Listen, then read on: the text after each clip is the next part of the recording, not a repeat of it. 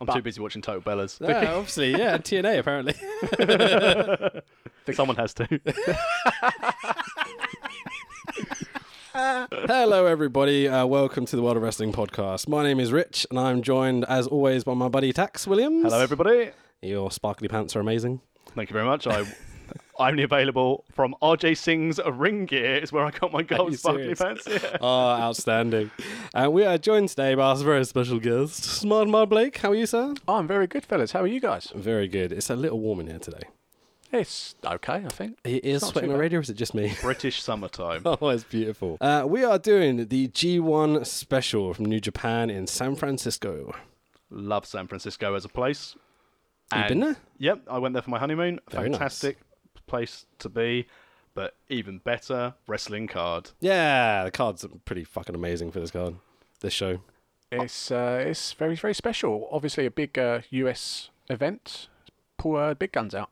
Yeah, I- boy. I will say this is probably the favourite show I have watched wrestling wise in a very, very long time. Cool. That's pretty awesome. So let's go around the table and talk about our New Japan kind of experience. So I've been passionately following it for about a year. I kind of was very casual about it previously to that, especially when it was up against kind of all Japan back in the day. I watched bits and bobs then. Nothing from the kind of faux MMA period they had. But yeah, the last year or so has really been what I've been watching. Tax? Um, really new to it myself.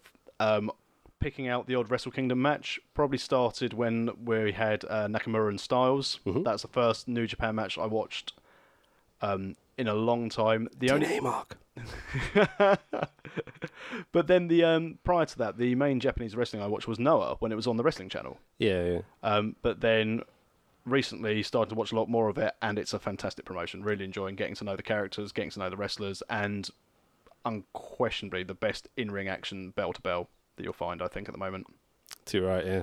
Most definitely, most definitely. Myself, um, about two years ago, I think I started to get back into it because Zack Saber was doing a few tours, not as, Yeah. as he is now. Um, obviously, wanted to watch Brit Boy over there. Got involved, uh, s- subscribed to New Japan World, and followed it ever since. Really, Uh, the other thing we should probably do is talk about who the hell you are. me myself. Yeah, go on. Ah, just give me a I'm- little bit of your background, just so people know they're listening to. You know, I'm Smart Mark Blake. I am the ring announcer for Southeast Pro Wrestling, our local promotion, and uh, I'm a contributor to ProWrestlingPost.com. I Awesome. write some articles and people read them and send me feedback. sweet man. Yeah, yeah, cool, cool, awesome. And you also came to the New Japan show with us the into Milton Keynes the Was other that week, three weeks ago, wasn't it? something like that. I, I've kind of lost track. About Disappear three with weeks kids. ago, yeah. yeah. cool, cool, But yeah, awesome. Mark Blake was the first person, along with Alex Aces, to greet me when I turned up for my first SCPW training session. Oh, that's nice. Ah, memories, yes. So I walked through the door to be greeted by a floppy haired Alex Aces and a man in a beanie. yes, me and my beanies. Probably look at this guy going, Who's coming to steal my spot now? Some Johnny come lately. All right, so we're doing the G1 special in San Francisco. Um, this is k- a kind of a, a sweet little event, and it's got a lot going for it. It's a big stadium. It's the Cow Palace in San Francisco, which uh, JR immediately refers to as the Madison Square Garden of the West. Which I was a bit like, hmm, not quite sure they're the same. I think this is the first JRism, as we see throughout this card, that makes me think to myself, as much as I hate to say it, JR just needs to stop. yeah, I think we can kind of all agree on this. Yeah, he's he spends he doesn't do enough, so he, he's that far away removed from the product. Yeah, so there were obviously a couple of times throughout the event where JR referred to Bushi as a Bushi, and you can e-, excuse the name slips, for, um, especially if you're not overly familiar with the product. But some of the move calling and the move sets which were being referred to, and just shitting on some of the matches Yeah. as we get to it, it was a case of Some shout all over the whole show. They did. But it, yeah, it's just it took away a little bit from the action. I can imagine through the few bits I've seen with Kevin Kelly and Cyrus doing bits as well sometimes. Oh, so much better. Yeah. yeah, and I can imagine. because they watch the show. They know Yeah. who people are. They know the storylines. So it's always difficult if you've got people coming in from the outside who aren't overly familiar with the products. Yeah, Jr. In general, even when he was doing stuff uh, when it was at World of Sport, even coming in to call some stuff in WWE now. He just doesn't care. It's a payday for him Yeah, now. yeah. Vince McMahon phones him up and says, JR, do you want to come to Saudi Arabia? Because the Crown Prince has asked you to come along. He asked for Gorilla and Heenan, but, you know, and also Yoko, but well, just give him Rusev instead. Yeah, it's, they just don't care. They don't want to be there. This is payday. Yeah, Pretty much. yeah. Sad state of affairs. So I mean, we get this cold open with Jr. and uh, Josh Bonnet, and he goes 77 years ago, the Cow Palace opened. Many consider it the Madison Square Garden of the West. Uh, and Josh Bonnet goes, the way things have been going, anything could happen. Because he has no fucking idea what's about to happen or what has happened with this company. And JR follows that up with We'll leave here tonight with new champions in some area.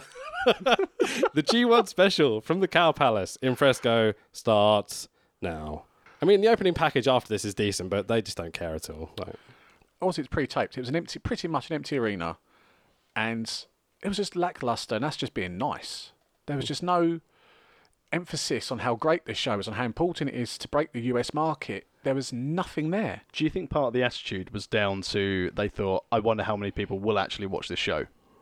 maybe I mean they've got the Cow Palace, the Madison Square Garden of the West. You would have thought they well, you realized should it's a be big deal. hyped, but I wonder if, for JR standpoint, because obviously the live audience aren't going to hear his shoddy commentary. Yeah. I wonder if he thought there's going to be maybe like a thousand people who watch on New Japan World who will subscribe and go through the rigmarole of subscribing. Unsubscribing apparently is a pain, by the way. New Japan World, if you ever want to do that, Don't probably think I'll not. need to anytime soon, to be fair. So But I wonder if that was part of the attitude, and also I don't think he's done commentary with Barnett before, okay, so I wonder if it's again they a have. chemistry They've thing. done the other New Japan specials. Oh really? Yeah, they've done all of them, and they've been pretty terrible. At Oh, in that least the case, they other should know ones, better. They seem to care a little bit. Well, they did. Um, they cover the Wrestle Kingdoms. They do them for the Access TV specials. Oh, I've never seen it. I I've never seen it, but yeah. he, he does talk about it on his podcast. Okay. Um, I bet that's And- fucking yeah. great. Yeah, it's gonna be so much better than this, isn't it? but yeah, they do cover the s- the special special events, and Yeah. again, it's there's nothing different. It's just still lackluster. There's no oomph. yeah. it's So like the only times when they do refer to stuff that's happened in the past,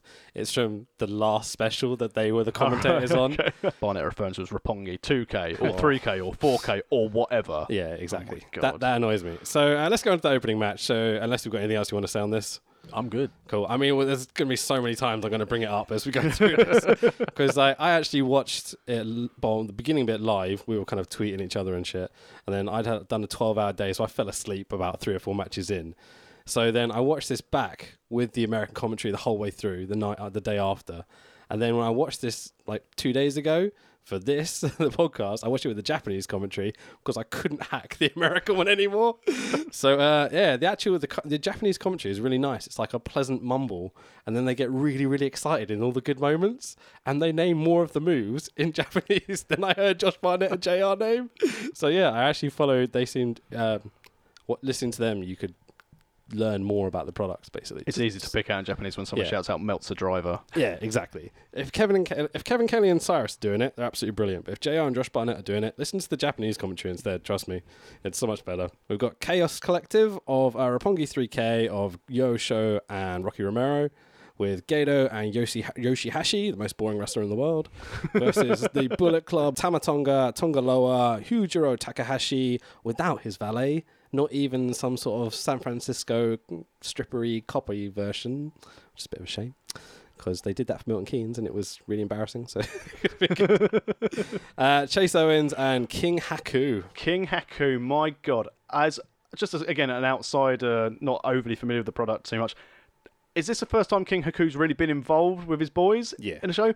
Because man, if King Haku had been, on it, I've been watching this ages ago. I loved Haku growing up. Him and the Berserker, who also got a mention from our Jr. as well in this Did he? commentary. Yeah, the powers of Nice. pain. Yeah. And I was like, oh my god, Haku, you look like a, an island boy version of my dad. Absolutely amazing. Haku. Haku is actually really good on this. I'm going to be honest. Whenever he comes and does his spots, I really enjoyed it. for, for an old boy doing things and still the notorious like the hardest toughest son of a gun there is Yeah. in wrestling you still wouldn't mess with him Fuck! Don't stab you in the eye. Sounds terrifying. glad he got his, uh, his his death grip at the end as well Yeah, It's like, yeah. yes come on Haku. Oh, on the, on the beard. Yes. Yeah. good lad It, it looks. It's really good. He gets it over like it's really vicious and horrible, but it's just like he's just tapping your chin. Yeah. it's like must be the easiest bump to take in the world, you know? Like, but again simple and effective yeah, he's awesome. I really enjoyed Haku. Uh, what about the God's face paint? What do we think? Uh, I've put in my notes that Tamatonga's face paint was awesome. Yeah.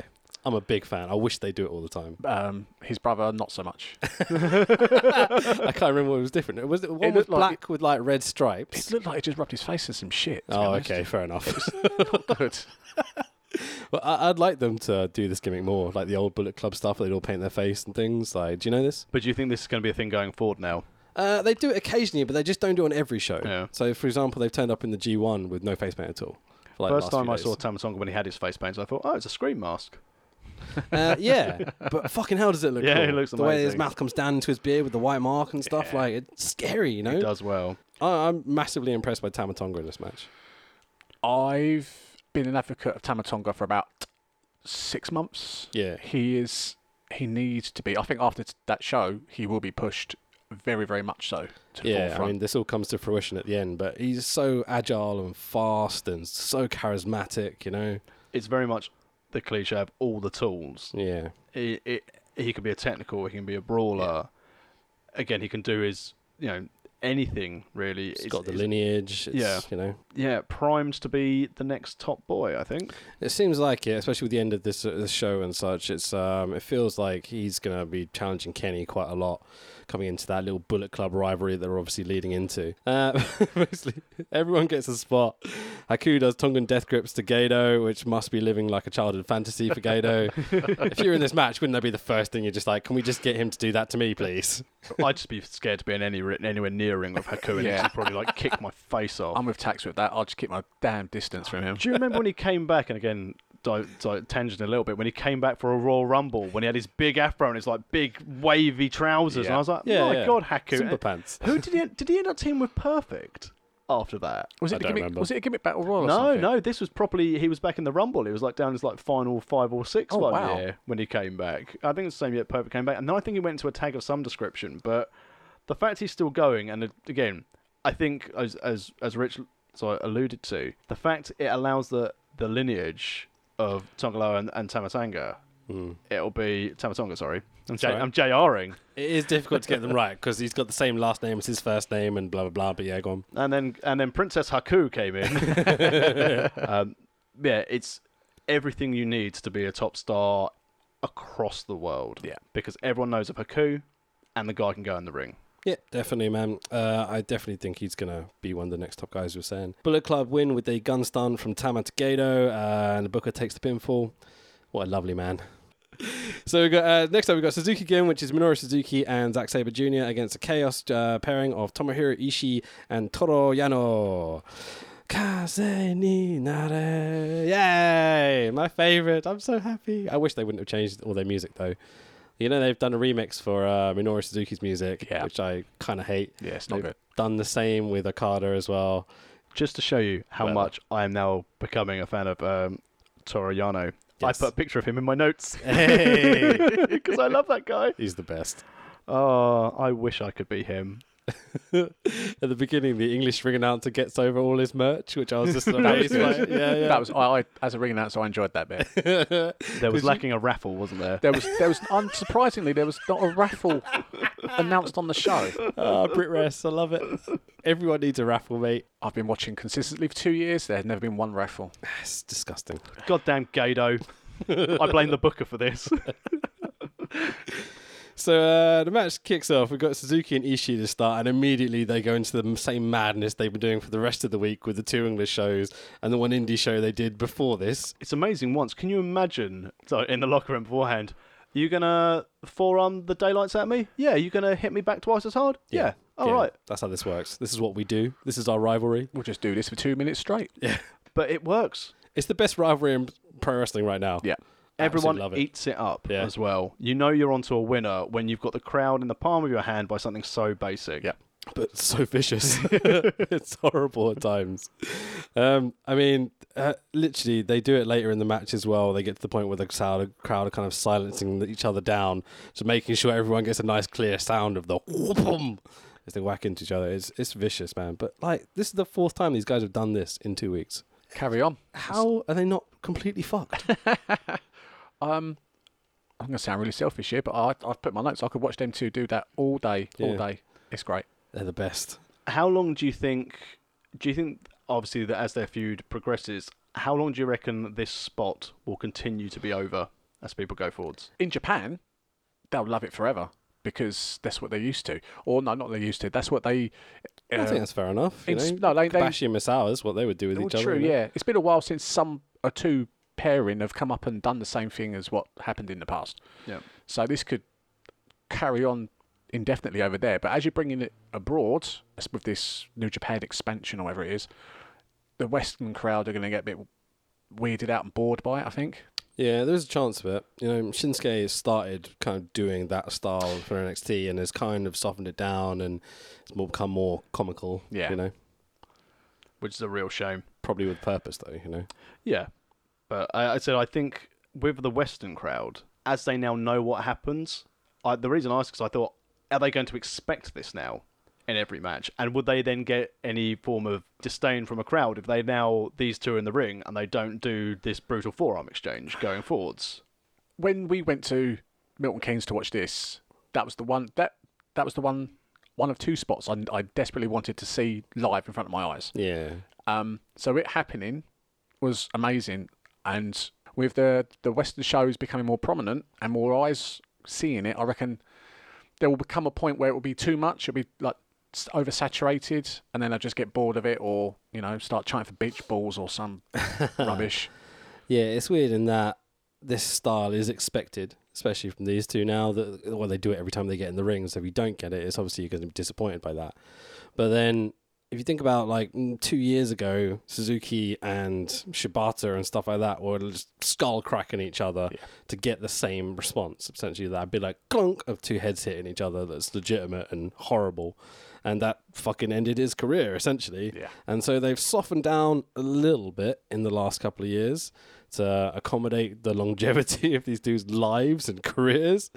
But this is an expected thing from Japanese pro Yeah. wrestling in general. Like, if you watch any Noah show, I guarantee there'll be a spot at some point when two dudes are just forearming the crap out of each other. I'm sure they are, do have nagging injuries, and I'm sure Minoru Suzuki and um, Tomohiro Ishii have got unbelievable amounts of concussions from every match. But I think this style works when you have those breaks to recover afterwards, unless it's completely just ringing your skull in. I think generally how Kenny Omega, Okada, and Naito wrestle, I think they could do it all year, every year for a good 20 odd years still to go. then switching it back the other way because there's always there's been an argument with obviously the the world's biggest promotion being E. WWE. The product is stale because we see the same guys again and again in the same matches. Do you think they'll see the success of New Japan and they'll say, what if we then let's say give on a rotation the guys a month off? To recover from their nagging injuries because they're never going to have an off season because of their TV commitments. Yeah. Do you think they'll start taking some of this approach that New Japan have and how they have their scheduling, and for storyline purposes, basically say, okay, Randy Orton. I mean, it'd be great if he was off TV permanently, but if they said Randy Orton, What do you've you got mean? it's been the same guy who's been on TV since the year 2000. My God. Yeah. But it's a case of would they say, wrestler A, He is good, Uh, you can have but two he needs months off. developing. Yes, go on, carry on. T- two months off to recover and recuperate. Do you think something and the success, therefore, that New Japan's getting, do you think it's going to catch WWE's eye and they're going to go, oh, they've got something there. Their talent are happy. Their talent are fresher, but can go a bit more of a, a fast pace, a bit more of an aggressive style. Or do you reckon they'll just keep it, keep the money cows? I don't think they care about their guys. I think they'll work them into the Ah. ground until they die. I think since Daniel Bryan had the concussion and all that kind of stuff, there's a bigger emphasis now on looking after their talent. Uh, in reality or in the media? because Daniel Bryan only got offered and got cleared because he was going to go to New Japan or Ring of Honor from Oh, September. controversial. no, I, I think because uh, don't get me wrong, you know he's married to someone in WWE. His father-in-law is therefore a booker in WWE. His brother-in-law is the face of WWE. Wait, father-in-law? Who are we talking about? Laurenitis, well, technically links to Johnny Ace. Johnny Ace, Is married to the- the Bella's w- mum. Really? Yeah. Yeah. God, I don't watch Total Bellas, which is where I'm assuming you get all this from. It's my favourite pick. I'm going to be watching an episode when I get home tonight. oh God. Love me and John Cena's house rules. So Daniel Bryan is related to Johnny Ace via two marriages. Yep. Oh, what's happening in this world? Yeah, It's Colt Cabana such still got nonsense. signed as a joke. Suzuki hits Yano with the turnbuckle, reversing Yano's usual tactics, which was I hilarious. love that. Seeing like Minoru Suzuki do something essentially comical was pretty fun. I've only seen it. I watched a, a match with Minoru Suzuki and Mecha Mummy and DDT the other day, which is like a giant silver robot with like a spinny weapon that just like made out of foam. Oh, that's right. In the corner, he's trying Yeah. to drill into his corner. It's the best match ever. Like I saw Lariato on uh, Twitter upload gifs. I was like, I'm gonna have to try and find this. yeah, it's amazing. So he can do comedy, but he doesn't usually. Usually he's beating the crap out of women or whatever. Um, kayfabe, legitimately in kayfabe, Get like that, get that yeah, in there quick. Yep. him and Oscar had a great match. I'm just gonna yeah Google that. Don't worry. Great, hmm, scary, but anyway. Uh, Suzuki hits Yano with the turnbuckle. Uh, Yano goes for the low blow. Zack blocks us with his knees, like they did in their previous match. But then when Zack turns to do his kind of shifty, you can break your le- break your Euro arm clutch. with. Is that what it's called? You're a clutch. Yeah. Ah, look at this. He knows names. I'm a fucking amateur. Call me Michael Cole. so does the Euro clutch, as you say. I'm a big war correspondent. As he spins, uh, Ishii comes in, big lariat for the one, two, three. God damn it, Yano, ruining my picks. But yeah, I really enjoyed this. It's fun. It wasn't the greatest match these guys have ever had, but it was a nice comical kind of like you know Something filler. different for a low blow Yeah, as well. Yeah. It was nice to see Yeah. a Lobo blocked and then just twisted around and on on its head and great finish. yeah, exactly. JR said it's going to get better. Oh my word. Yeah, I thought that match was really good. It's better than anything I've watched on a Monday night for a very long time, and it's better than what I've seen from a Sunday night. yeah. It's uh, you wonder whether he's trying to be like, oh, it's gonna get even better, folks. But because he just doesn't care what's happening, he's kind of just like throwing cliches into the dirt and being like, there you go. Oh, It's going to get better. Yeah. All right, cheers, JR. It's absolutely great, isn't it? Um, so next match, we've got the Bullet Club of the villain Marty Skull and Hangman Pagey against uh, Go Ace Tanahashi, uh, who's my absolute bay. I love this man with all my penis. and Kushida. Um, how cool is Marty's ring gear? I love Marty. It's so awesome. The massive headpiece, the fucking wig, and the coat, and everything. Like, Well, we touched on Marty gangster. Skull on the prequel, Marty Skull on the prequel pod. what do Easy- you call him? Marty All right, Skull. That's my second balls up of the night. Yeah. Don't worry. But it, it's trying to say Marty Skull and the prequel podcast, how he is easily the best British wrestler, and he's got the best character, and he'd be the of the British wrestlers the best person who'd stand a chance of being something in WWE if he were to ever make the mistake of going there. He's right up there. Yeah. Most definitely. He's he's on point with everything. He knows who he is. He knows who his character is. He's, he's a great move set. Yeah. Just don't go at WWE, Marty, please. Please don't. Pl- They'll sit you on 205 and bury you alongside like Kenta and Drew Gulak and all these amazing wrestlers. Yeah.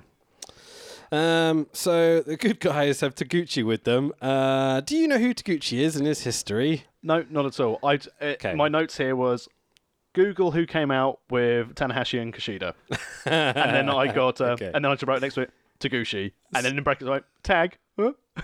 So, Mark, you've been watching this for a couple of years, so you probably caught the end of Apollo 55. I did, yes. Awesome, right? So, Apollo 55 are Taguchi and Prince Devitt, who's Finn Balor. Ah, yes. Okay, so this is Devitt's like when they were having match of the year tag matches. This is the tag partner who was with. all the Ah, time, okay. Who then Balor, Balor, Devitt, whatever, turned on to then form Bullet Club. Okay. Okay, so since then, kind of taken a bit of a downturn. That's just putting it mildly, that is. he's become like a comedy football coach kind of Yeah. character. It's a bit weird. Right, okay. He You think uses about a it. whistle better than Titus O'Neill. Does he use does. a whistle better than Coach, who managed Mr. Perfect? Ooh. Let's just skip over that, shall we? Tanner is obviously kind of enjoying the crowd in this match. It's one of the things I noticed. I think he likes the response of a big audience. Yeah. As the superstar. You It's want kinda nice. you want to feed off your fans, don't you? Yeah. I mean, elderly superstar. is elderly the right word? No, no, it's uh, seasoned. Seasoned. Yeah. Yeah. Experienced. Veteran. Veteran, superstar. yes, veteran. Yeah. No longer the ace, really. He'll always be the ace to me. Should be sad music playing now. I want to cry. I'm sure we can edit it in fucking royalty will. fr- royalty free sad violins. As you're talking right now, there is sound music in the background, trust me. I can hear it. it's touching me to my very core. So Kushida goes for the hoverboard lock, which I absolutely love. Uh, do you get the whole Marty McFly Back Yeah. to the Future gimmick? Awesome, sweet. I thought you did. Uh, they go for Texas Cloverleaf, doesn't get it done. Uh, down to Hangman and Kushida towards the end. Kushida runs his spots, but Hangman pretty much blocks all of them, holds on, does his right to pa- right of passage, which is this kind of behind his back pole driver thing, Yeah. and gets the three. It's, it's a bit of a lame finish for Hangman, isn't it? Um, doesn't Jimmy use the same thing? Jimmy Havoc He calls it a teabag driver. okay. Yeah, I know. A lovely image. This I was prefer him to see him lariat someone's head off. this the first time I'd seen a full Hangman Page match, Okay. and I was surprised. He wasn't what I thought he was going to be. What did you expect him to be of interest? Um, quite methodical, quite slow. I didn't anticipate him to be as aerial Yeah. in some elements, so it was a, a bit of a surprise to me. Again, not knowing s- anything really about him other than seeing pictures and him i- being in Bullet Club, I thought he'll probably be the technical guy. Nope, I was wrong. very, very wrong. I mean, he can do technical stuff, yeah. but wasn't as much map based as I thought it was going to be. I believe, or I'll probably get into this a bit again later, but I believe that guys like Hangman Page and Sonada, uh, if they stick around in New Japan, will be main eventing relatively soon. I've put that in my notes. I said Both both guys Yeah. within two years will be big big guys in New Japan. Yeah, they've got charisma, they've got the style for New Japan. It's perfect. They're both big hench guys, you know what I mean? They they look decent, they're good on marketing, you know, they're not bad looking pretty boys, you know what I mean? And I think with Sonada being in some of the American promotions before, his ability to communicate or at least deliver a promo Yeah. in English again makes him appeal to the Western audience as well. Page is so astonishingly agile for a big lad. The shooting star he does to the outside every match, and like that shouldn't be a regular spot for a dude that size. Like, it's so impressive. That's that Big- was my first thought. As soon as he did it, I was like, where the heck did that come from? Yeah, he does that every match. Like I've never seen a match where he doesn't do it, and you're like, no, that's Will Osprey's moveset. Like you know, you shouldn't be doing it, but it's great. It's he's so agile. He's he's that epitome of like a modern pro wrestler. You know. Yeah. And I think uh, I think once he eventually turns heel, hopefully, as the Stan Hansen, Vader American invading big tough strong bastard American, needs to do a few pies first to get into that caliber. But you know, like But as a, as, as a modern athlete, he doesn't need it. He can Yeah. still be. uh, Can you imagine his matches with Walter? yeah, Because again, after only just watching him once, I thought I started thinking, who would I like to see this guy go against? And again, because I think in a tag match, I didn't see anywhere near the full Hangman Page, but I'm excited to watch more. yeah, he's had a couple of real barn burners this year. He's he's come on leaps and bounds in the last since when Cody joined Bullet Club, Mm-hmm. and he, he kind of became Cody's like right hand man, unofficial right hand man. He's been featured more prominent, especially in Ring of Honor. He's he's done a lot more work. He's look he's he's going to be great. Uh, next up, we've got the Never Openweight Championship. Uh, Hiroki Goto is a champion against Jeff Cobb. Uh, kind of a bit out of the blue this match, but what do you think?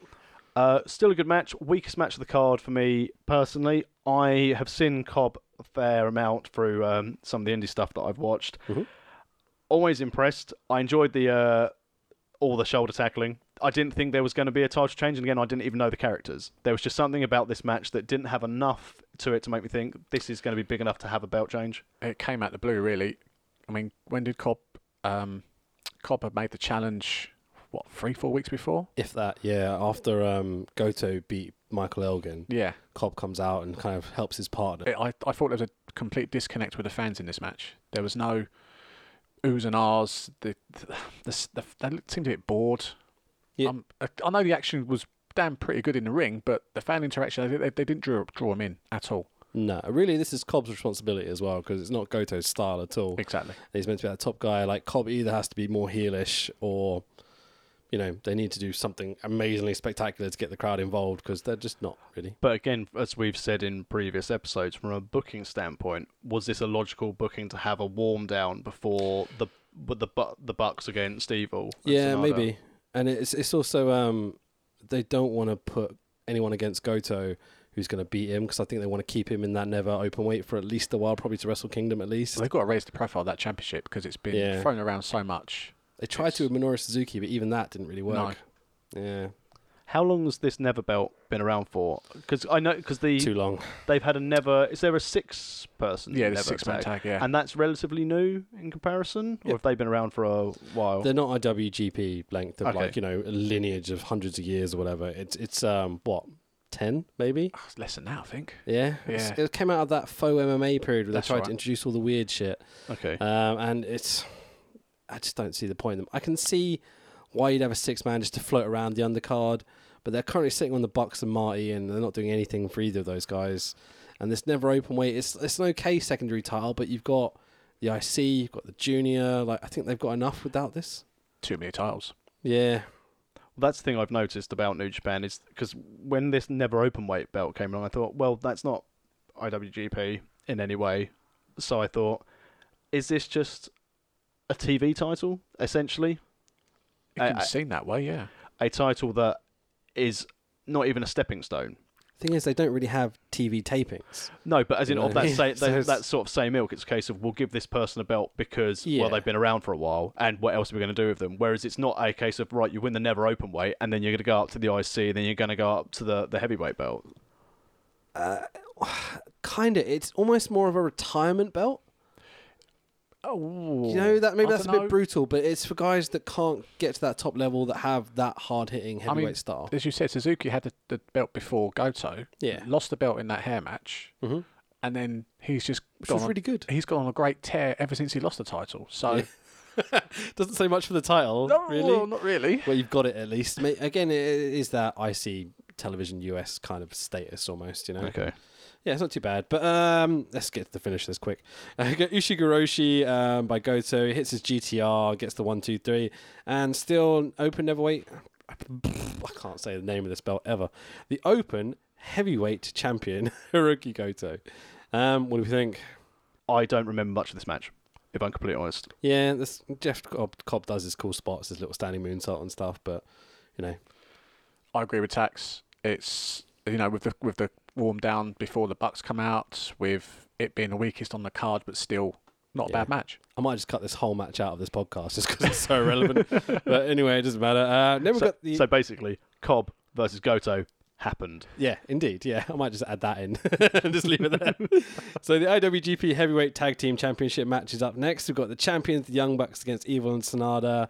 So the rivalry. Do you know the backstories and things like this? Probably not so much. Not so much. I watched Okay. the original match at Dominion. okay. So you have seen that the Bucks win the belts. Yeah. Okay, from Evil and Sonada. Yes, So this was this has been coming a long time. Uh, Sonada and uh, brr, Sonada and Evil, obviously Lij, uh, they won the belts and they were feuding with them the heavyweights for quite a long time, mainly with uh, Killer Elite Squad and God and people like that. Did they wrestle God? I'm sure they, They did, yeah. cool. Just double checking. Thank you very much. Uh, and so the Young Bucks have finally come up to heavyweight, and they their first match in against them for the belts. They won the straps, obviously, and uh, that's pretty much the rivalry. That's what it comes down to. They've wrestled a few times now. but again, there's no messing about. Here is the booking.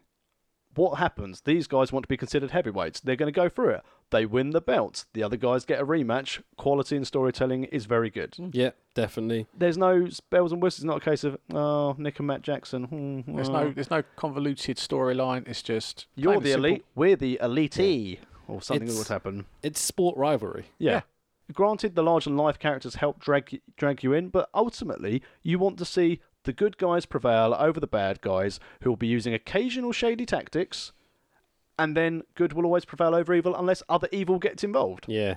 Otherwise known as Sonada. And I was a huge fan of Sonada when he was in TNA, and I just watched it. And again, this is when I was watching TNA on a regular basis. I thought this guy Sorry is for you. so good. They dropped the ball so much. too too busy based on like, Yeah. what's Hogan doing? I mean, Probably he best was not never mention going to him. stay in TNA. He was always going to come back to New Japan at some point, But right? yeah, but I- but I think for his grounding Yeah. and his understanding of, I I know it's again probably not meant to sound deliberately as bad as it's going to, but the fact that he then has the ability to grasp and communicate in English on a regular basis, with work with American stars in the ring, it's only made him through what I see. And again, it's the first time I'd watched Does him he in a speak while. English? I can't even think I've ever heard him speak English. But you've got to imagine working with all the American boys in TNA. Oh, at least communicate enough. Yeah, to exactly, and run spots improve stuff. that. Yeah, yeah. Which Okay. I think you can see in his ring work from again when he was in TNA to now back in New Japan. Obviously, by association, you're always going to have to up your Mm. game because the talent is much better in NJPW than it is in TNA or Impact or Global Force. more is expected of you in each match. as yeah, well, you know. but he's so good, and Evil's amazing as well. Evil blew me away. Actually, he's he's been a bit off recently since oh, I want to say Wrestle Kingdom. He he didn't he didn't perform to what I know he can and, and should do, and then since Dominion, he's upped his game. I think it's just getting over that injury. Yes, that that did help, but yeah, they're both all four just amazing. Yeah. They get Matt and Snada do dragon sleeper reversals, and Snada ends up swinging Matt around in the dragon sleeper by his neck. Yeah. It looked horrible. They look great. Yeah. Painful. Painful but great. They go for the Meltzer driver. They don't get it. Uh, the Lij guys now do the Indie Taker, which is um, the Meltzer driver but without the flip. Yeah. Which is kind of cool, nicking each other's spots. Uh, super kicked Evil. Do you notice that Matt did Evil's finisher in this as well? Matt did the lariat leg sweepy thing that Evil does, Yeah. which is his finish, which is a bit of a crap finish to be honest, but you know, stealing spots. I like this, uh, and at least to the end, which is unusual in pro wrestling. Usually, when people do other people's spots, they always kick out of them, you know. But uh, yeah, melts the driver after Sonata gets kicked off the top. One, two, three, and uh, still your champions, the Young Bucks. Melts the driver. What a move! What a maneuver! Here is a NJPW just general wrestling question for both of you. Go for it. Do you ever see either Nick or Matt Jackson being a top singles wrestler? Or do you think either of them have the aspiration to ever be a top singles wrestler? I can't see one without the other. They come as a package to me. Um, taking one away from the other mm, could possibly damage. I just. But then in that match, I noticed uh, who was who was this? Matt's facials were absolutely awesome throughout the entire match. It was something I've never seen that much of from the Bucks. It was really, really good. They're doing more and more storytelling. Yeah, over the last last year. They've really been trying to put, like work body parts, and um, this is part of that as well. Like they're getting over the expressions and the moves. They and they got such. slammed, didn't they, for just being spot boys and high Yeah. flyers. And since then, they've they they haven't come out and said it, but they've done it throughout their matches since then. Yeah, I and they're think doing more and more. Hanging out with Kenny Omega's really helped. the only reason I could ever see them being a singles competitor is if it's leading to a tag match. So, like, you know, a one on one match with the other team's t- pa- uh, tag partner, blah, blah, blah, blah, blah. Or if one got a serious injury that put the other one out of action. I'm sure they've made enough money, especially through their um, Hot Topic sales, to not need to go to WWE unless they ever wanted to prove a point that they could go there and make it. But the only reason, and again, as harsh as it sounds, the only time the Bucks should go to WWE is when Vince McMahon is dead. Yeah. Well, at least out the bloody way. I wouldn't say dead. He he won't. No. Vince McMahon will not quit that job until he is dead. Yeah, it feels like it, doesn't it? didn't and- um, didn't didn't Vince give booking rights to Triple H the other night for? They say this, but we'll have to see. I think if it But that- starts being really good, then yeah, we know Triple H is booking it. Because look at TNA's, bu- um, TNA. Look at NXT's booking. It's absolutely And two hundred outstanding. five. Two hundred five's under Triple H's hand now. I don't watch it. So It's not bad. okay, Buddy It's that Murphy, time. Mustafa Ali. Amazing. Everyone you- says this. Yeah, yeah. genuinely watched the match, uh, just even as a standalone. I was a bit like, I don't know what's happened here. On that note, as is tradition with these New Japan shows that are quite long, we get a halftime event so people can sell their merch and the stadium can make their money. So, as they were at halftime, we're going to play a game.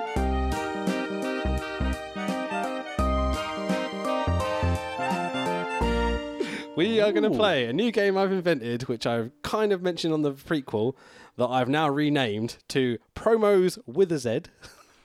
P R M O. God. Down with the kids. Okay. Uh, the Dragon, Dragon, Dragon edition. Okay. Are you ready for this? I will read quotes from pro wrestling promos. Okay. The players, you two, must guess who said the quote. Okay. There are three different dragons to choose from, hence Dragon, Dragon, Dragon. Okay. American Dragon, Brian Danielson, Daniel Bryan. Okay. Ricky the Dragon Steamboat, who I'm assuming you're both familiar with. And g- get this, I'm quite proud of this one Red Dragon, uh, Kyle O'Reilly, and Bobby Fish. So basically, I'm going to read quotes out and you have to guess who said them, okay? So your answers are American Dragon, Red Dragon, or Steamboat. okay? So, who wants to go first? We- You keep score. Have you got a pen or something? Oh, it's the only thing I did. How many questions have you got that we can't count on our hands? Fair point, but I want to I want to do this officially. So we've got 10, 10 quotes. Oh okay? my god! So five each. No wonder why you okay? want to cut down the pod. Don't worry, don't worry. It's not going to take long. We'll just get through it. Okay. All right, we're good. Okay, so who's going to go first? Guests go first. Fantastic. Let's go with it. Okay, so I'll try and give you reasonably easy ones to start with, and they they should in theory get harder because they're a bit more generic as such. Okay. Okay. So to start with, I expect that from you. I expect that from your father, but your partner, he was a rebel. He was a renegade. He was a leader. So dragon, okay. So either American, steamboat, or red. American? Well played. Marks on the scoreboard with one. Yeah, to Stephanie McMahon on Raw. Okay. Obviously, I've cut out where they've said someone's name that gives it away. So, for example, you said Triple H in that one, but I changed that to your partner. Okay, get it? So occasionally I'll have to change words out. Tax, it is your turn. What we'd like you people to do is join the swarm. So don't clap for us. We don't need to be clapped for. What we want is a buzz. Buzz. Red Dragon. Wrong! Incorrect! It's American Dragon, uh, with uh, him and Paul London for PWG did uh, formed a tag team called the Swarm, where they talked about dolphins for a promo, and then that's the end of it. So yeah, so one 0 to Mark. Right, uh, Mark, your turn. I never make excuses ever, and the pros think I'm one of the worst guys on the show. Is that American Dragon again? It is correct. Well played. You're on the board Have you again. only found Two- quotes from Shut Daniel up. Bryan? Shut up! I deliberately put three at the beginning that were all dragon to make it harder to guess. Come on, this is gamesmanship here. okay, let's go with this one. All right. The minutes, the seconds, we have reached our moment. As you and I climb into the ring, we clashed like two titans. It's quite a famous one. So I'm going to go with Steamboat Dragon. I probably gave it away saying it was famous, but yes, you are correct. Okay, excellent. Right, Mark. There's no storm here that we can't weather. Understand that. Above everyone else in that locker room, they understand that now. Red Dragon. Yeah, well played, NXT. Good job. Okay.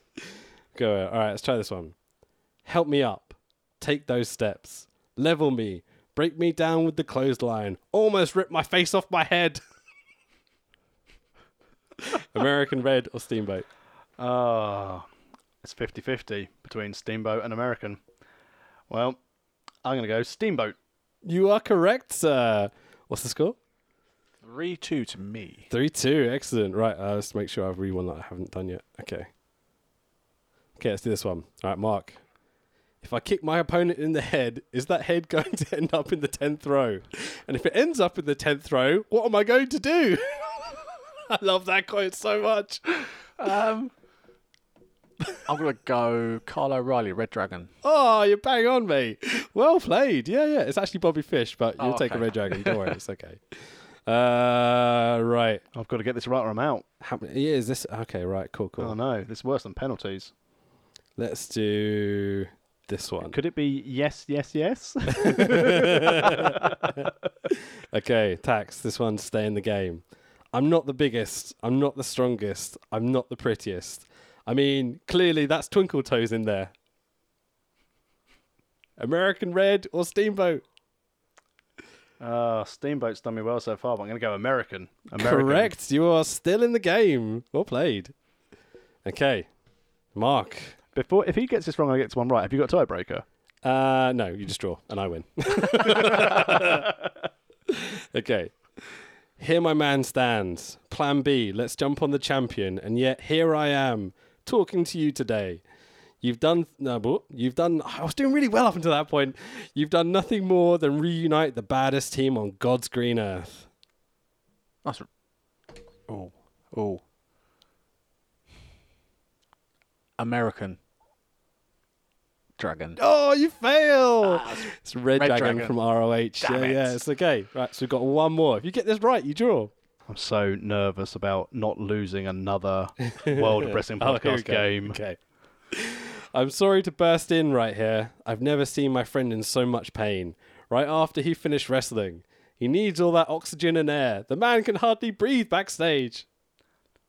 Steamboat Dragon. Correct. Yeah. Yeah, we're off to a really mediocre draw. Great. well I, played, I guys. enjoyed that game. As we're still in the interval, I'm now going to update you on Wrestle League. Go on, um, So last week I was having a marginally convincing win run, and Rich was lagging badly. I've done terribly every week. However, as I it was had a du- few this week. Yeah, Yeah, yeah. I did double- watch the pay per view. Unfortunately, it was terrible, but yeah. double points on the pay per view, so you true. got six points for the Dolph Ziggler win. Huzzah. You got six points for the Alexa Bliss win. Huzzah. And you got six points for Luke Harper getting the pin against Team Hell No. I didn't notice that, yeah. I'm not sure about this who gets the pin gets the more points rule, by the way. Well, why should a tag member get. Uh, uh, why is Why get should points? one person who happens to be the person that lays on them at the end get the point? You make Dragon, Dragon, Dragon, I make the rules of wrestling. All right, I'll give in. and Go then uh, on. at Extreme Rules, I only got six points uh, for Aw. AJ's win. So you got 18 and I got six. then back in. th- Back so in, you were mate. back into the back in the game. Then on to Monday Night Raw. Dolph Ziggler won his match, three points. None of your other guys wrestled Aw. the rest of the week. Really? Oh, yep. Uh, Rollins lost for me. What is Triple H doing? Vince McMahon, Stephanie McMahon, whoever's booking it, I don't even know. Reigns won for me on Raw, and AJ won for me course he did. on SmackDown. Roman Reigns So- never loses. heading into the final one, two, three, four, five Bobby weeks. lost to the pay per view this week, to Bobby Lashley, but don't worry. Carry on, sorry. heading into the last five weeks of this Wrestle League up to SummerSlam, you Okay. are on 24 points, Okay, what are you on? 31. So you've clawed Ooh. it back. So you're only seven behind now. Oh, getting closer. God bless pay per views. God Thank bless you to my Dolph employer Ziggler. for providing me the time to update my Wrestle League spreadsheet on my lunch break earlier. Oh, amazing. Right, cool. So as we go back to the card, we got Bushi and Tetsuya Naito uh, against Kazuchika Okada and Will Ospreay. If I'd been JR, I'd be calling him Abushi for quite a lot of this match.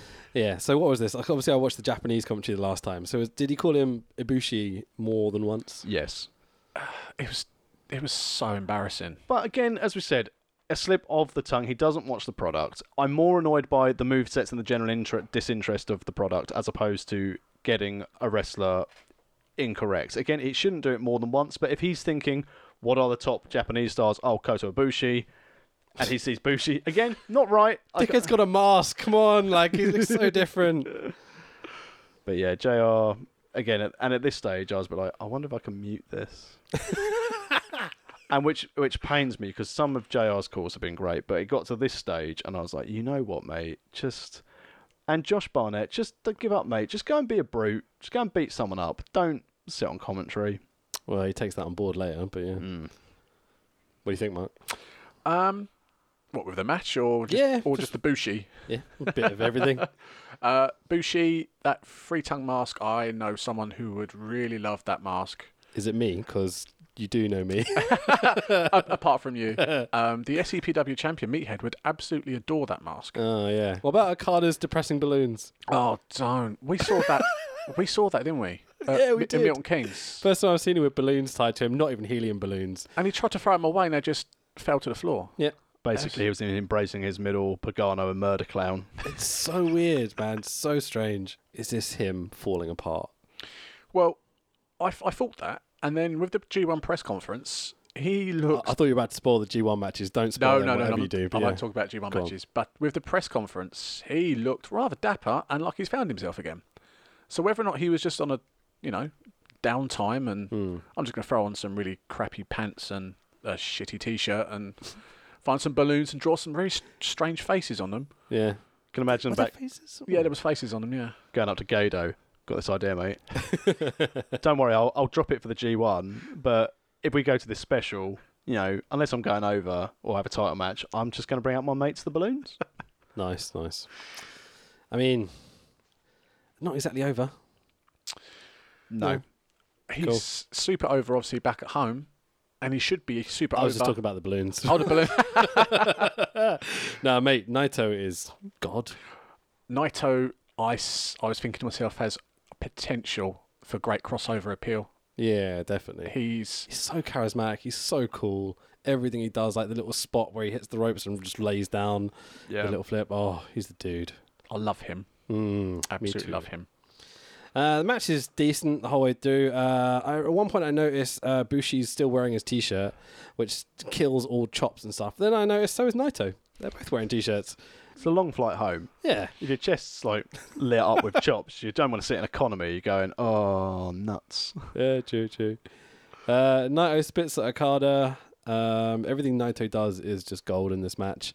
His kind of comic reactions when he kind of his arms go out and he's like "Ah," and shaking around and stuff. Like he's just amazing. Is every, everything he does is so good. Uh, get hot tag to Okada. He does the Scooby Dooby Doo off the top. Did you catch this? yeah. Relatively new thing for Okada, but I think it's funny.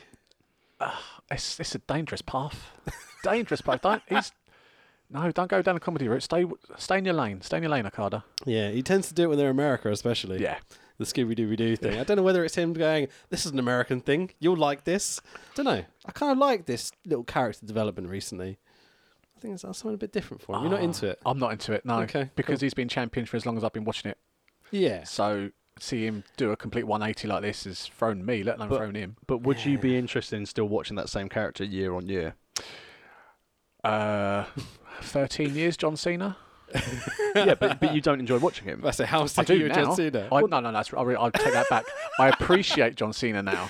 yeah. I don't particularly enjoy the character. It's much. because you barely see him.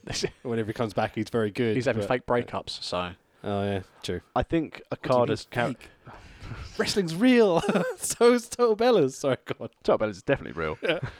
but I think Okada, it's just, again, his tweak for his character, for him to try something different. And again, on the Strong Style Evolved show and this G1 special, they're, so they are important shows for New Japan, but they're essentially throwaway shows. Yeah. Because Yeah, the other matches you've got on the cards, again, especially when we come to the main event and we get sort of um, going Juice and JY in a little bit, they're the key matches of this card that have real knock on effects to other storylines for New Japan. These few shows they've done on their tour uh, before the G1 gives them chance to try something new. And again, as you said, if a card is turning up at press conferences looking dapper and isn't turning up looking lost, then maybe it was a case of right, I'm going to give something a try, see how it gets over the Western audience, because then different audience, different feel. Maybe. Yeah. But um, yeah, again, I- again, it's almost like he's taking a break, you know? yeah, decent match, enjoyed it, top to finish, and again, as always, you know, who doesn't love a Spanish fly? Yeah, one man Spanish Fly. They're good at teasing a lot of stuff. They tease the Rainmaker, they tease the Steno and the Jumping Tombstone, but don't hit any of it. Then basically we're down to Osprey and Bushi for kind of the finish bit. Uh, we get the one man Spanish Fly, as you said, Robinson Special, then Stormbreaker at the end, which is s- terrifyingly incredible. How did he come up with this shit? the velocity on that move and the talk. Oh my god! Well, Osprey is quite special. It's a shame because just before the interval, they announced that this was obviously they're coming back to America. They're doing the Long Beach show on the day that he would have been at Progress. Yeah. So it's a case of well, again, as we found with Zack Saber Jr., as we spoke about earlier, Right, I see. Okay. the, these big shows are obviously what they need to pull the talent out for for it, and it Yeah. means that the progress guys. But again, always card subject to change. As always, yeah. Yeah, you never know who's going to turn up, I guess. Uh, and holy shit, here we go, boys. Champion Hiromu Takahashi and Daryl, who's the little cat he carries around, Yep. uh, versus Dragon Lee. So, before we get too much into the effed up parts of this match and how, how crazy it is, uh, do either of you know the Dragon Lee Mystico Sin Cara saga that's happened over the last few years? No. No. Dragon Lee uh, is actually the second Dragon Lee. Okay. When Mystico left CMLL to come up to WWE to be Sin Cara, the guy who was wrestling as Dragon Lee became Mystico. Okay, so he became Mystico 2 for CMLL. But then we all know what happened with Sin Cara in WWE. Didn't go so well. You know, he was picked to be like the new Rey Mysterio. Ends up coming back to AAA as a different character, like Sin Cara 2 or something. They called him something weird. And eventually he ends up back in CMLL, okay? So the guy who was originally Dragon Lee has a younger brother who was Dragon Lee 2, who's the guy we saw in this match for New Japan, okay? But Sin Cara is now back in CMLL as something else. Uh, I think he's Sin Cara or I can't remember what he's called, but he's not not Mystico, which is really weird because the other guy took his job is Mystico, took his gimmick basically. So he still has all the comic books. Yeah. And all the So TV he's shows about in, it. In the company where he was Mystico, that he's returned to, but he's not allowed to use the name. As he still looks at Hunako and goes, "God damn it, that guy's still getting a salary." Yeah, it's it's a real strange kind of situation. But it's this the Dragon Lee two. That's the guy that we see wrestle tonight. Again, Could you not find any Dragon Lee quotes for Dragon, Dragon, Dragon? No. I'd love to hear them in Spanish as well. That'd be brilliant. So, do you know that Dragon Lee took Hiromu's mask when they're wrestling in Sim Double L? I did not know this. No. There you go. That's where the rivalry started. I did know that, and I think it was mentioned on commentary, wasn't it? Uh, I don't know. It wasn't on the Japanese. Well, it might be on the Japanese one. I probably just didn't understand it. 'cause it's in Japanese. but this rivalry has been insane. It's been through ROH, New Japan, CMLL, everywhere. Like they've they've taken this match across the world, and what a match it is. Um, do you want me just to run through some of the spots, or do you just want to rant and rave about this? Then I we'll get thought to it was the- a very enjoyable match. Um, again, with not knowing too much background, anyone who comes out of a lucha cat, good old Daryl, yeah. I'm a, I'm a fan of. I, I, I've never seen the pair of them wrestle ever oh wow. Okay. I'm surprised neither of you have come No, no, across this because a- against this each match other. loads. All right. Okay. Um, I'm But- too busy watching Total Bellas. yeah, obviously, yeah, and TNA apparently. Someone has to. the chemistry between the two, you can tell they've been battling for years, but the the pe- the chemistry was just amazing. The the start, he, he hurdled over the top, Dragon Lee hurdled over the top rope to deliver a, a what was it, a Hurricane Runner or a Dragon Runner Rana, yeah. onto the floor outside. That's the first thing they do. That's the first thing they do. Shit. Collar elbow anyone. oh, that's so crazy. So you get that, and I've literally just written down ah, so many spots. but then uh, Dragon Lee does some Naito mockery. At least they're doing some kind of storytelling here, trying to get over the gimmick and everything. Uh, Hiromu does a running cactus jack esque drop kick to the outside, which is horrible. Yeah. Um, the flat bat bumps straight to the concrete on the outside, like mmm, yeah, tasty. Uh, we get the lay down flop to the outside by Hiromu as well. They do Loki's finisher, that double stomp to the outside by Dragon Lee. Like everything is to the apron or the outside or off the top. It's it's absolutely brutal. Uh, get a power bomb on the outside, and they both get a 19 count. At least they're working the crowd and Oh, stuff. yeah. You know, absolutely love it. They do the endless German spot in the middle, which is terrifying. It's- How many do they do? 20, 30 to each other? I don't Oh. know. Recklessly, everything looks so dangerous. I, I felt I counted four, and I just I couldn't watch anymore. I, honestly, it's just so dangerous. The the gap between the back of the neck and the head. It's oh no. I wasn't comfortable watching it. Again, don't get me wrong, I enjoy the speed of it all. But as you said, after you get to the first few and then it's getting a little bit reckless, they're clearly getting a little bit tired. And again, you know, they, they're cardio machines, But but Mm. this is how every match they've ever had is, by the way. It's absolutely insane. it's probably going to be the last match they have. Well, that being said, we get to the point where they're dropping like reverse ranas and lariats and all sorts of stuff. They get a massive standing ovation. Then they do the open palm strike thing, where this is usually how they start this match. They'll get in the ring and they'll just palm strike each other for five minutes until the other one can't take it anymore. It's like a, a quest of manhood or something. It's At this stage, Josh Barnett reminds us all that a closed fist is illegal and you get disqualified. thank you, Josh Barnett, for your insight and depth of knowledge into I'm- New Japan. uh, unfortunately, I'm going to start putting this into SCPW commentary. oh, it's a closed fist. I don't know why referee Keith Hawkins has not dis- uh, disqualified him. we get the spot of the match that's become the controversial moment of this whole show. Um, Hiromu does a suplex reversal into a Rana, into a triangle hold. Dragon Lee does the Rampage Jackson pick him up, slam him down while he's in the triangle, which doesn't work. So Dragon Lee stands up, captures Hiromu's head right down onto his, leans backwards to do the dragon, uh, what's it called, the dragon driver, and literally just drops Hiromu on his head uh, to the point where his body weight is kind of leaning over his head as his neck hits the ground and clean breaks his neck. Just even just you describing it makes me wince. How horrific not only that is, but how, just to see it. Every time they showed the slow mo, and the three times I watched this, I almost threw up.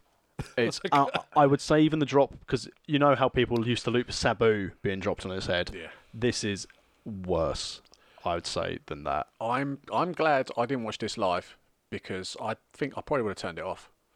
I watched it the next morning. I woke up to all the tweets and the, the news about him breaking his neck, and I was, so, Yeah. I was kind of prepared for it. But watching it, it, it's- it wasn't enough to prepare me. That was just no yuck. That's, It's, uh, it's funny. to- I'm not laughing because of the, the situation. I'm laughing just because of your reactions. It's like it was that bad. I you know? mean, accidents happen. Ev- Everyone's pointed that out, and Dragon Lee was getting death threats and all this kind of stuff. Like he bloody meant, that- meant ridiculous. to do yeah, it on yeah, purpose. Of course not. Yeah. It was just an, a very, very, very unfortunate accident, but a move that shouldn't have, didn't need to happen, to be honest. They they've done it plenty of times before safely. It always looks scary. This time it just they he didn't throw him over enough. Having the triangle with his legs wrapped around Yeah. his neck just meant this was never going to work. And you can imagine the conversation backstage, like, what's the next step? Where do we? How do we put this driver in there? You know, and they just haven't really thought it through. It feels Basically, like. Mm. innovation went wrong, unfortunately, and yeah, that's at that stage of this card, I was a bit like, ah, no, yeah, because I again, I hadn't It- it's read rare. about it it's until very rare I saw these that accidents happen. Yeah. but when they do, they happen in a big, horrible way. Yeah, this sorry. this match was incredible, and unfortunately, this match is going to be remembered for that. This is not the first guy to break his neck, and I'm sure he won't be the last. Um, I just hope he's okay. Basically, Mm. uh, we we haven't had a lot of details out of New Japan. They're pretty secretive. They don't talk about this stuff really. Didn't Hiromu tweet a picture of him saying, "I'm fine, thank you," in about three different languages? okay, cool, good to Um, but nothing know. but I mean, he's the kind of guy that would tweet that if he had a fucking broken freaking neck. you know? Exactly. If There's no uh, medical diagnosis come out, as far as I know. Yeah. Poor bastard. Hope he's all right. So, I mean, let's get to the end of this match. Uh, Dragon Lee then does a superplex powerbomb combo just for good measure. yeah, just to be sure, Yeah, just to make sure he snaps that neck. Yeah. Shall I Uh, crack it back in. does the last right power bomb straight out of the Undertaker, but luckily he doesn't hit it because I was terrified he was going to absolutely fucking kill him. Uh, does it dis- uh, gets reversed into a destroyer, which is amazing. Uh, one, two, Dragon Lee kicks. Yeah, sloppy dynamite plunge and gets the win. But as I said, this is all about Hiromu's broken neck and just hope he's okay. Yeah. So we've got the IWGP US Championship match now. We've got Switchblade Jay White, who's the champion against Juice Robinson. Um, this is mo- one of my favorite matches of the night, and I did not expect to say that. I expected to hate this, to be totally honest. I, Jay White hasn't got over it enough with me recently, as we talked about last time on the pod. And Juice is a little bit of a cliched, happy American character for New Japan, but this got both over with me. This whole match I thought was incredible. Start to finish, this is the first I'd seen of Juice since he was not CJ Parker. Okay, cool. and Jay White. I'd only seen a little bit of him, um, and again leading up to the Milton Keynes show. Yeah. I don't like Jay White. At all. I I d- I don't get it. I understand the Switchblade character. I think it's a good idea, but as again we've alluded to in the past, he hasn't fully embraced the character, and because he hasn't fully embraced the character. It comes off as a bit substandard. Still a great in ring talent, but I think he struggles to tell stories as that character at the moment. I just like to throw into that um, after the the spot with Jr. in this match. That to me was a turning point for Jay White. Being chased around by Josh was comically funny, but that crowd went after Jay White. And then what happens? I'm trying to think. About a week later in the G1, which I'm not allowed to talk about, okay. with with Jay White, I think he's found himself. Yeah, this felt like the match where he started to really embrace the character, as you say, and like I don't think he had up until this point. Um, But I think it's one of those things in wrestling, isn't it, where an accident or something goes wrong and then you make the best of a bad situation. You survive Josh Barnett trying to rip your throat out and you use it to your advantage. But I said, I, I obviously haven't watched any of the G1 yet. I know we're going to cover it on a later pod. But yeah, for me, Juice was the star of this. And again, head and shoulders above anything that I've seen him do in the past. yeah. So the match um, is pretty much clear what they're going for. They're going for Juice has got the broken hand. He's not meant to use it to punch Jay White, even though it's his big move that he usually goes for. And Jay White is pretty much dominant throughout the match, and Jay is the kind of plucky underdog trying to get his shtick in and all that sort of such. Um, so the guardrails are a real issue, especially in this match, because every time they get thrown into them, which they do a lot, as we talk about with JR and JB, when they do the suplex into the guardrail and it knocks JR down. Um, there's moments before this where they goes into the where the guardrail is in front of the ring announcer, and literally knocks it into him and onto him, and they go through the rails at least twice, like straight through. The young boys are not doing their job tonight. The There's young even- lions are meant to be holding these fucking things. There's even one in the main where the ring announcer just gets his knee Oh. It's brutal. crushed. Yeah. That's all. by it. And a- as you said, it's very poorly laid out. Again, looks good for some of the spots, but so dangerous for spectators and ring crew. But did play It into the is. match. Yeah, it it helped, and uh, yeah, it it might have been the moment that got Jay White over as a heel here. You know, he does that little suplex into the, the guardrail that knocks into the table, that knocks JR to the floor, mouths off to Josh Barnett, who then chases him into the ring in what is my favourite moment in quite a long time. You know, it's like as much as I hate their commentary, at least this was fun. Work or shoot? Uh, I think, I think Josh Burnett was probably genuinely offended because of the bullshit that's happened with the guardrails, but they're obviously working. If Josh Barnett wanted to actually hurt him, he'd be dead. Yeah. they they mentioned the crappy guardrails all the way through from the first match all the way through to this. They get really salty about it. They get and then even more so afterwards. But Yeah. as as Rich just said, if he wanted to rip his throat out, he would have done it. Who was who was rig, who was the uh, referee? Was it Red Shoes? I think it was Red Shoes. Yeah, It, Red Shoes and Josh Barnett. Who's who you gonna win? Hmm. Yeah, exactly. he's gonna step over him if he has to. It's But former the- UFC heavyweight champion, you know, like he's a, he's a legit dude. But then, if they were working, what's the payoff? Uh, Gets Jay White over. exactly. Where's the payoff for Suddenly Josh he's a bad Barnett? guy. Oh, there is none. We don't need it. He's got a payday. He doesn't care about the Hopefully product he'll anyway. never ever be back in New Japan ever. but you know, it's what it is. There's a Russian leg sweep to the floor, which is horrible. Taking that flat back bump straight on the concrete again, absolutely disgusting. I gets a 19 count. We get a. Uh, do you want to do your uh, everyone pay attention to me cannonball thing? I'll just go cannonball. Come on, I need more than that. It's entertainment. No, there are too many cannonballs. Now I've dropped the cannonball from my moveset. I've you- seen I've seen Do you know- cannonballs every Do week. you know now. the quote from Anchorman? Yeah. Say it. Look, uh, it starts off with, "Look at me! I've got a very important announcement. I need everyone to look at me right now." Cannonball! Splash. I love how it just peaked as you did it. It Yeah. sounded really good. Proper ECW style. That was great. Uh, Jay White is really mean to Red Shoes. Uh, ref back in the corner. We get a low blow by Jay. Jay charges in to try and get Juice. The ref turns his back. Juice hits Jay with his cast. The commentators go mad for Juice on the Japanese commentary. You hear them being like, go on, cover him, go on. Like they're really, really enthusiastic. It's great. Um, he hits his pulp friction finisher, which I absolutely hate, uh, but it only gets two off Jay White. Uh, and there's a huge pop here of disappointment from the crowd, which I really appreciated because I think they all really weren't used to it at this point. Like, there's nothing better than a heel kicking out of something and get like a ah from everyone in the arena. It's, that's really fun. I get a couple of sleeper suplexes by Jay White. That's very difficult to say. Uh, and then Jay White hits his raid blunt. and- oh, Oh my word! hell. Oh, Oh, dear. wow! Jay White hits his Blade Runner, which is essentially Sister Abigail from. Um, Bray Wyatt fame. thank you very much. Uh, but it gets reversed into a roll up by Juice, and he sneakily gets the win and new US champion Juice Robinson. Yay! Which surprised me that he was the first ever US US he champion. was because it was Kenny Omega, then Jay White, and then yeah, Juice is the third. So first American. Surprised they had Jay White drop the belt. Me too. I didn't predict it. I, I mean, we should have seen it coming, really, but I didn't think they had this much faith in Juice yet. they kept if watching it back jr and uh, josh did talk about how juice has had title opportunities and squandered them so they were setting it setting it up but Yeah, a good I story did s- coming in. He has squandered all his. i didn't see opportunities. that coming No, me neither. so i But- was quite surprised and then here the crowd loved it ate it up For a character they're trying to build, to drop a belt, unless they've got bigger things planned for him, Hmm. that may have been. And again, we were saying how the booking's been very good. There is always a long-term logical plan by the looks of things. But was that partially dropped? Do you think because he hasn't embraced the character?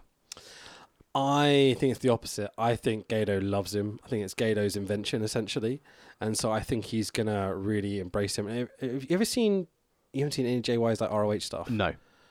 This guy can go, like really, like he he's Young Bucks level of can go when he needs to. Like he can just do endless spot fest for twenty minutes. He's got the cardio of like a machine. you But know? can he tell stories? I think he's just starting to, and I don't think you need to be able to do it that much for New Japan. You know, I think your in ring talent and the way they will book him will be enough of a story. But hmm, we'll see. i certainly hope so i've bigged him up for blimey 18 months I think he's going to do something quite special in this year's G1. i was thinking that it's him there's three people in the g1 it's going to be hangman page it's going to be sonada and it's going to be jay white they're the Hmm. three to watch If they're going to put new people over. Hmm. yeah If not, is is Naito, Okada, Omega, obviously. yeah And Ibushi, maybe? that's a match i want to see Can you imagine if the final is Hangman Page and Sonada? Or who are we talking about? jay white J- Jay White and Juice Robin, um, mm, mm, Juice isn't in it, is it? no But Jay White and a young and upcoming face Like, I just it's- the Oh. possibilities coming out Oh. of that is immense. and we know when Gato puts people over, he puts them over strong. So winning a G1 is going to work, you know, with a lot of these guys. Not Goto though. Uh, yeah, unfortunately that didn't work out so well. But, you know, he's, he's keeping him there. He's not dropped him. Oh, true, very true. Uh, I absolutely adored this match between Juice and JY. Uh, I absolutely thought it was brilliant. Um, the end, they really get over the fact that this is a bit of a fluke victory. JY won't let the belt go. He's reaching for it, and Red Shoe's like, nope, nope, it's not yours anymore. I absolutely love it. Um, yeah, they sell that title win absolutely perfectly. Fantastic match. May not be a fan of Jay, but do you like the match? M- match start to finish was very, very good. Okay, It cool. didn't help with the English commentary with JR basically Yeah. crapping all over it. Uh, Japanese unfortunately. commentary is great. They build up tension the whole way through. You can hear them being like, "Oh, is he actually gonna? Oh, Jay White's an arsehole. What a dick. We hate this guy." Like there, there- there's not a heel and a face character with a, a Japanese commentary. What They're I got just- was they're continual with you the moaning whole of, way. oh, they're on the outside. There are clearly no rules. What's the point? That's- What's the point? There's no rules. That's another thing with the obviously New Japan has a twenty count outside, and Jr. just did not grasp that concept at all. He was like, "Surely, ref, surely it's time to bring him in. Surely, ring the bell. it's been It's, ten. it's only used as well when the ref's had enough. And he's Exactly. like, he'll then get in the ring and start counting. Like he'll try and get them in. There's usually three minutes of outside action before a twenty count Yeah, starts. this is how it's done in Japan, and JR doesn't seem to realize that. I take a, I need to get you a drink. You sure you guys don't want anything? no, I'm okay. Thank you. Oh, good, thank you. We're on to championship match, boys. Are you gonna do that? Don't- What's it called? Spoonerisms. Spoonerisms. It was like Bruce Jobinson and stuff like this. Bruce Jobinson's a great name for a wrestler, by the way. Oh, that's a gimmick. Nailed it. If he ever goes to DDT, like, It's like Edge and Christian's Paul Smackage. Push package, yeah. Small package. oh, yeah, I, I was doing it in my head. but I'm slow, shut up. It's been a long old day. Who's the other one? It's, uh, Flip Sunset, isn't it? Flip Sunset, yeah. Sip flun, what? Flip Sunset. That's Edge's character. Yeah. Sun flips it. Sunset Flip. Flip Sunset. Just switching around the other way. Right. so it's spoonerism, but without, yeah. Yeah. Oh, I'm not smart enough for this. The IWGP Championship montage appears on the big screen, which is always great because you get to see the lineage of the belt and such, and that helps get that over. Love seeing Lesnar getting booed. Yeah, it's a bit of a weird one. This was there. He's. He, do you know the story about that's why they changed the belt? Yeah. because he wouldn't give it back, and it was for a no key, and I, that was such Yeah. a mess. Um, but yeah, the lineage of this belt is legit. Like they've got some serious decent people. There's not a bad name really on that list. And there is a few, but like, you know. I'm so glad you said that. I was going to cut you off there. but compared to you know WWE and Vince and David Arquette and you know whatever Scott names. Norton. Yeah, exactly. Yeah, yeah. Shut up. Leave Scott Norton out of this, man. He's a saint. True, true. We got IWGP Heavyweight Championship match. Kenny Omega, the champion, God himself, against Cody. And because we're not being sued by WWE, Cody Rhodes. We can say his last name. Fuck you, Vince. Events, if you'd like to give us some money, really will attract the, the Yeah, yeah, sponsor the pod, and I'll take out everything you want me to ever take out, and I will just say how great your product is. If you'd like to fly us to WrestleMania so we can go to see New Japan, that'd be great.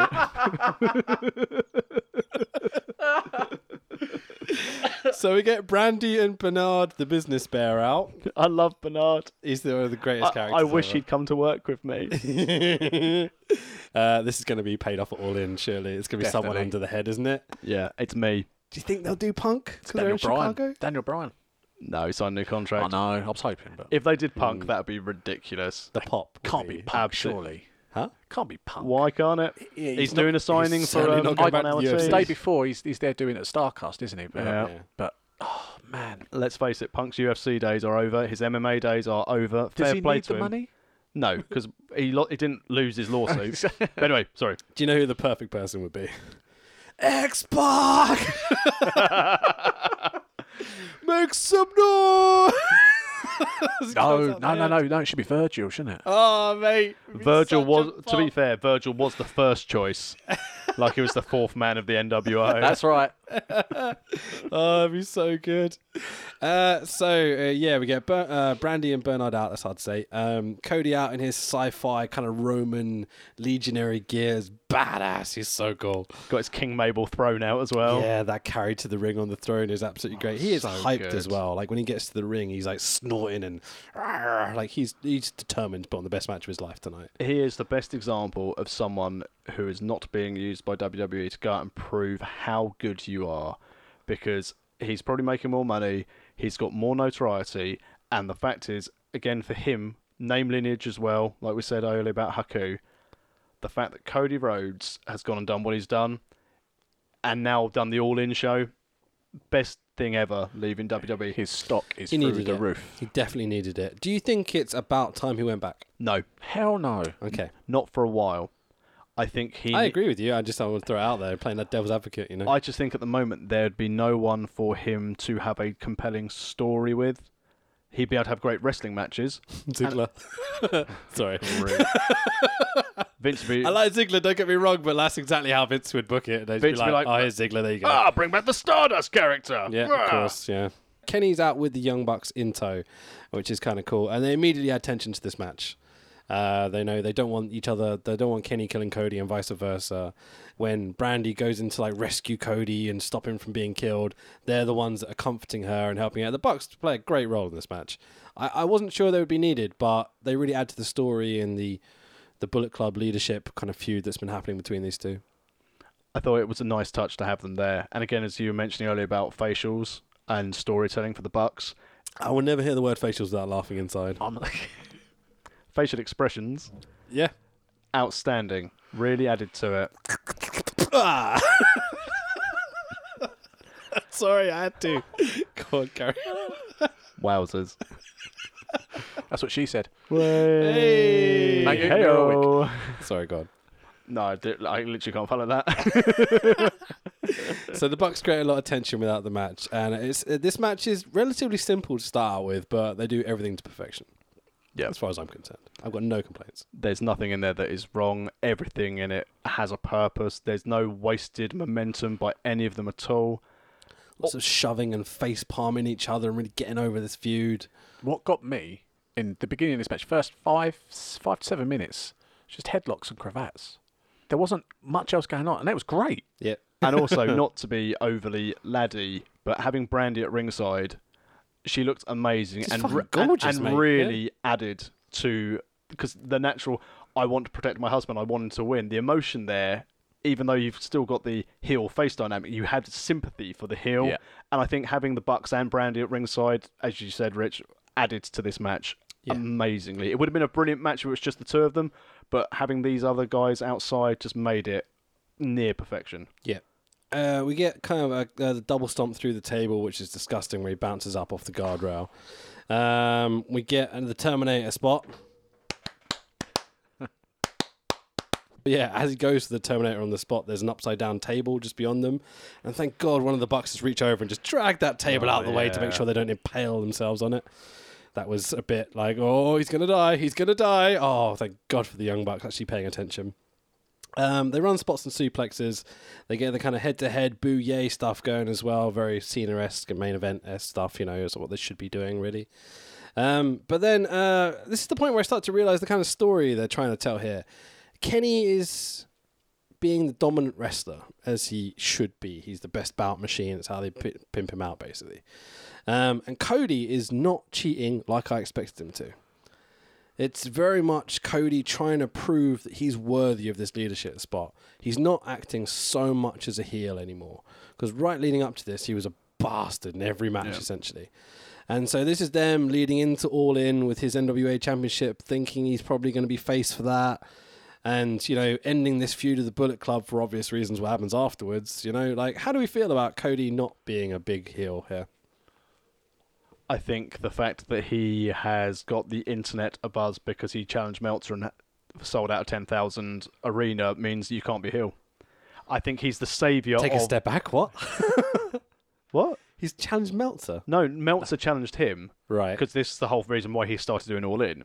Because he basically said, oh, I ROH see what wouldn't be you're able to saying. sell out I a- thought you an meant he arena." challenged into a match. Oh my I God. was like, is Dave Meltzer going to wrestle? His head just fucked. But like, you know, no, it should never wrestle. Sorry, No, Carol. but I, the fact is that as he's doing that, and as you said, going into All In, which will be against either Nick Aldis or Flip,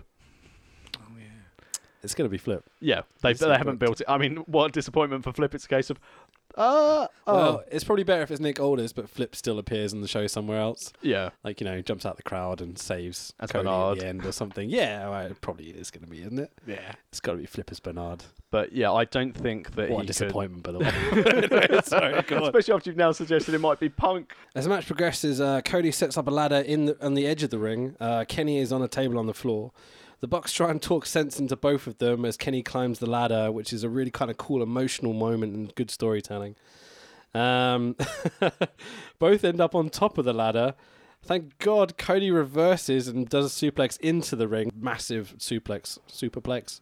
Can you even call it a super duper? It's a super duper, hooper, crazy. high in the Super air duper blocks plex it is. the pinfall off of this ladder. Uh, did I, I think this is on both broadcasts? They actually they cut away from the pinfall Yes, Yeah. to show the belt. yeah. show a blurry shot of the belt. It's like, come on, Mr. Director, you did pretty well up until this point, but goddamn, Kevin Dunn, you got it wrong.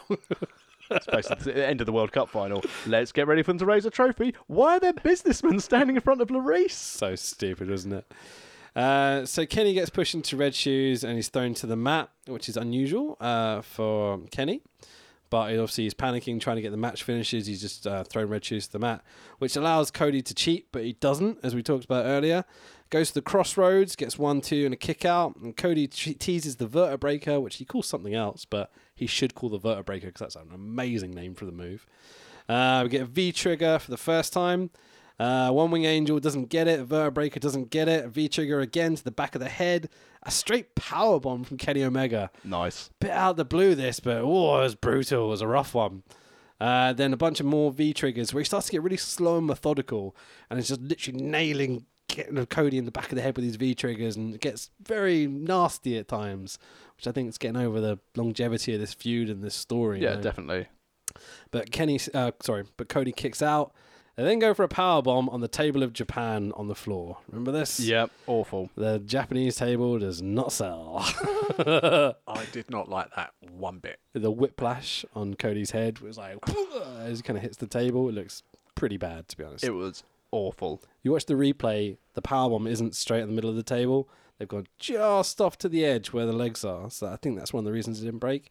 There's also there was quite a distance between the apron and the table. Yeah, I think the gap was the issue more Yeah. than the positioning of the table. But again, you're not going to know that because I think someone moved the table a bit further away from the ring 'cause during the ladder spot. I think the table got moved further back. Right. So when they went to drop the power bomb and dropped him to the outside, I think the table was out of position. So again, as we said last week about people not catching from their dives, the Japanese table shunned its responsibility. Can't rely on that. You Can't can only rely on rely on Murder Clown. yeah. Brandy ge- gets in the ring to stop Kenny killing Cody and pleads with him, but Cody pushes her away in this tear-worthy emotional moment of "I will do this myself." It's just a great little moment. Uh, Lariat by Cody is uh, Kenny goes for the V trigger, which is a nice little surprise, and like he's buying into the Japanese ethos and way of doing things. At the last minute, you don't know what else to do. Throw a lariat and wish for the best, you know. Uh, then Kenny hits a J driller, the double underhook pile driver, which is absolutely brutal. More V triggers and a one wing angel. One, two, three. Kenny is still the champ. Not surprised at the outcome. Uh, Kenny has to hold on to this belt at least to Wrestle Kingdom. Hell yes. Yeah, has to hold on to it. all the G1, all that sort of stuff. Get to Wrestle Kingdom, see who wins the G1, and I'm sure they'll have an amazing match. Probably Naito or Okada. Would they go Okada and Omega again? Because at some point, while the match will be good, they won't be able to better it, and then people will be like, "Oh, it wasn't as good as." It's not been a problem yet. No, but that's the thing. Yeah, Depends on what happens with Okada. If he has a bit of a personality change, if Yeah. he becomes an evil bastard, and and Kenny's like the the, the all good, Hmm. that could work. maybe, maybe. But then I wonder if what's happened, what we're going to discuss next, is going to play any bearing on what's going to be at Wrestle Kingdom. So we get the usual end of match festivities, and then the Bullet Club go up the ramp, and the Tongans, uh, Tamatonga, Tongalo, and Haku are waiting for them. Immediately, you know something's up, right? Yeah, I think everyone did, because it's not the full Bullet Club. It's just the Tongans who haven't been really associated with this little group of the elite recently, and they finally turn heel and reveal the, uh, reveal the firing squad T-shirts and they end up beating the crap out of eight of the Bullet Club in the ring, one at a time, with all this. Even like Yujiro and Chase Owens, who they've been like best buddies with, and all this sort of stuff. So I think we can all assume that at Wrestle Kingdom it's going to be Kenny Omega versus Haku, which I would watch. I'd buy in. that. I'm totally in. Yeah, we're all subscribed anyway, so it doesn't matter. uh, yeah, I mean, finally, Tamatonga especially gonna get him over as the heel, he, top heel he deserves to be. It's Tama's time to shine. Yeah, definitely. We've kind of talked about this already, so we don't need to go over it again. But Yeah. it's, it's, it's he's so good, he's so charismatic. With the Tongans and with Bad Luck Farley behind him, it's gonna be great. Can't wait. Again, it's nice diversity, and again, it means that rather than having a split of the Bullet Club, which I think, again, let's be honest, we're still running a business. You split up the Bullet Club, you s- you lose a lot of money. They're not gonna lose that T-shirt money. No, so you keep the Bullet Club together, you give them someone else to feud with, you then elevate new stars whilst having your undercard stories and build other people like Jay White. I said that with such disdain. I mean, Enthusiasm there. okay. well, no, I said, you know, Jay White, if he's play, if he's booked to be a star, he'll be the star. As you said, how Gato books people, if he books them well, they are your next big guys. Yeah, yeah. But I can imagine leading into the next few months and heading towards 4th of January, we are going to have some absolutely breathtaking matches and an amazing G1. Tama's in the G1. Is Tonga's not in, uh, not in the G1, is he? No, it's No. just Tama and Yeah. Farley. Farley is yeah. So Kenny's going to take them on at some point. I think they're in the same block. I think um, Kenny and Tama are definitely in the same block. Farley's in the other block. Something at the press conference where they were sitting. Oh, Fuck yeah. 'em! Fuck 'em, yeah. Have you seen the press No. conference? It's Farley. Farley, they, they- one at a time, they come up and they do the whole, oh, we'll be so good. I'll do my best. I'll give me all your support. Farley That's comes Stardom promo then. Yeah, very much so. Farley comes up to the mic, goes, "Fuck him!" just walks back. That's his new gimmick. He's got a T-shirt. It's like every time he's in the promo, it's Grief. like the Bullet Club, fuck him. The Elite, fuck him. It's just like this is his He just gimmick. turned into the Iron Sheik. Pretty much, yeah, yeah. I make you humble. Fuck you.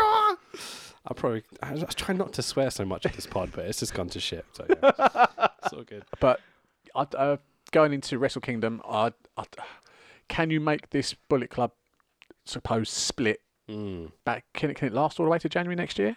Yes, from a think business so. standpoint. Mm, Yeah. Will it have as much of an integral part in New Japan storylines going forward? I'd say probably not, 'cause you've got Golden Elite, where they'll have their little faction. Yeah. Cody will be focusing on All In and doing a few other bits. Yeah. Um, and then obviously you've got the Tongans. I think they're gonna stick with Bullet Club versus Bullet Club for a while. It's Wolfpack Hollywood, basically. Um, Uh, that's how booking goes, and we're looking forward to the Young Bloods versus the Billionaires Club.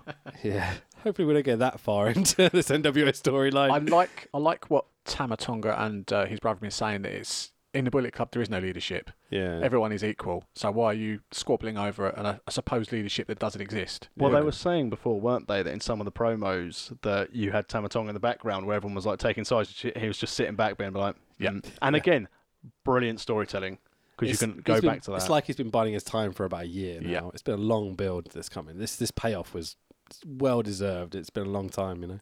And just checking again, uh, excuse my naivety for New Japan, It's cool. they used to just do one year contracts, didn't they? Which expired after Wrestle Kingdom each year, and now they've extended those, so they've got lot more longevity for their talent. I think I think the Bucks runs out October. I have no idea. I'm sure I've read somewhere that they, they run out sometime this year, and already the, the rumours are starting. Oh, you're going to go, and all this kind of stuff. Uh, I think Kenny's tied down for a bit longer, but I'm sure the Bucks are up this year. It was more just for their their progressive storylines going forward because we see these things as we said with with with Tama that it's a case of he's been waiting a year for his chance to do it. If some of these guys haven't got long term deals now, or even just two three year contracts with New Japan, will Gado invest in those storylines if he thinks that there could be like AJ and when original c- club left with Gallows and Anson going, or will he then be able to have the ability to slide things in if people were to leave? I think it depends on what they do with it, and uh, if this is just for the Never Six Man, this whole feud is just over the Never Six Man because they've got three guys. The Bullet Club have got the Never Six Man. It's gonna be terrible. Like they need to push Tamatonga to a high status.